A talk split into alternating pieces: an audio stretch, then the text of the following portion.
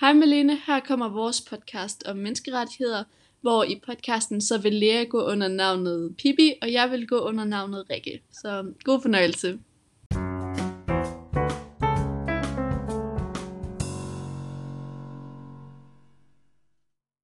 Hej og velkommen til Spildåsen.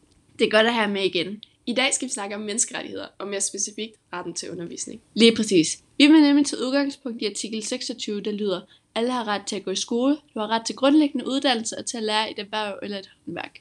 Ja, og hvis nogen skulle være i tvivl om, hvad det betyder, så er det fra Menneskerettighedskonventionen, som blev lavet kort tid efter slutningen på 2. verdenskrig. Ja, den her konvention skulle sikre, at alle mennesker vidste, hvilke rettigheder de havde, og sørge for, at der ikke var nogen, der levede under totalt forfærdelige forhold. Ja, den dækker over forskellige områder som retten til ytringsfrihed, at være uskyldig indtil det modsatte er bevist osv. Den er inddelt i 30 artikler omkring alt det, du har ret til.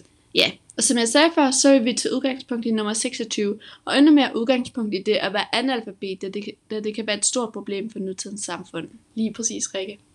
I dag er der 963 millioner analfabeter i verden. Det er rimelig meget taget betragtning af, at der er en decideret lov om, at der gør det obligatorisk at gå i grundskole, grundskole og hermed lære at læse og skrive. Vi vil i dag få besøg af eksperten Torkild Jørgensen, som vil fortælle om os om, hvad det vil sige at være en analfabet voksen, og hvordan det påvirker samfundet samt den enkelte borger at være analfabet. Ja, og han kommer lige her. Hej og velkommen til studiet, Torkild Jørgensen. Hej, jeg er meget glad for at være her i dagens anledning. Det er vi glade for at høre. Nå, men skal vi begynde med spørgsmålene? Ja, lad os gøre det. Kan du fortælle lytterne lidt om, hvad det helt præcis er, du specialiserer i? Ja, jeg arbejder jo for undervisningsministeriet og er specialiseret i analfabetisme. Jeg arbejder derfor primært med at formindske antallet af voksne analfabeter og give dem en mulighed for at kunne komme langt i livet. Ja, og bare lige for at få det helt afklaret med alle lyttere, hvad er det helt præcis, du siger at være analfabet? Jo, altså, når man er analfabet, så mangler man evnen til at læse og skrive. Altså, man har simpelthen aldrig fået det lært og står nu uden de færdigheder. Og det kan godt være en udfordring for mange.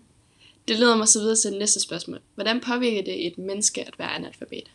Det påvirker jo folk meget forskelligt. Det går an på, hvad for en form for person man er.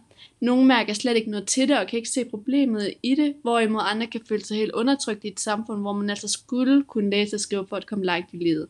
Ofte kan det også give en person lavere selvværd, hvilket også forhindrer denne person i at sigte højere og måske endda lære at læse og skrive og hermed få et arbejde.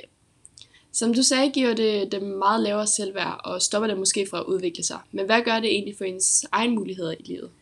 Jo, altså som jeg sagde før, så der mange, der måske ikke tror, de er kloge nok til at kunne andet end måske det håndværksarbejde, de forvejen har.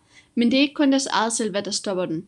De fleste jobs med en højere indkomst kræver, at man kan læse og skrive. Øh, og så er det jo heller ikke nogen hemmelighed, at vi bliver et samfund, der, er mere, der bliver højere og højere uddannet. Øh, og derfor kan det være svært at følge med, når man ikke har de samme evner til ligesom at kunne udvikle sig sammen med dem. Mm. Og hvilken betydning har det så i forhold til udviklingen i samfundet? Okay, i samfundet skaber mange voksne analfabeter et overtal i lav indkomstjobs og et undertal i jobs med højere indkomst, hvilket vil sige, at der bliver meget få rige og mange fattige. Et fattigt land er lige med lav udvikling, og for at få et land for en bedre udvikling, har vi altså brug for bedre undervisning og bare undervisning generelt. I mange fattige lande er man så fattig, at man ikke har råd til at sende sine børn i skole, for, fordi de ligesom skal arbejde for at få penge til familien. På den her måde, så er det lidt sådan en ond cirkel, da man er nødt for at få penge til at have uddannelse, men man mangler simpelthen de her penge. Det giver rigtig god mening. Tidligere i dag snakkede du også om, hvordan det faktisk er en lov eller oblig- obligatorisk at gå i grundskole.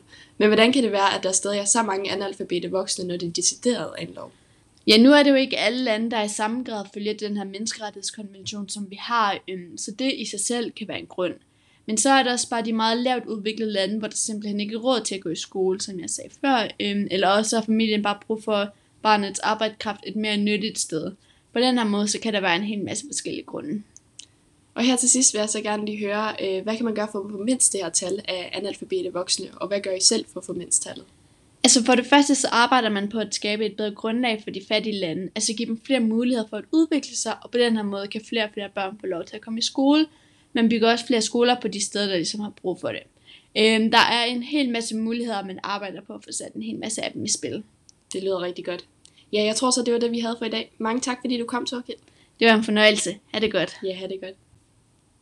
Tak til Torkild Jørgensen. Det var rigtig spændende.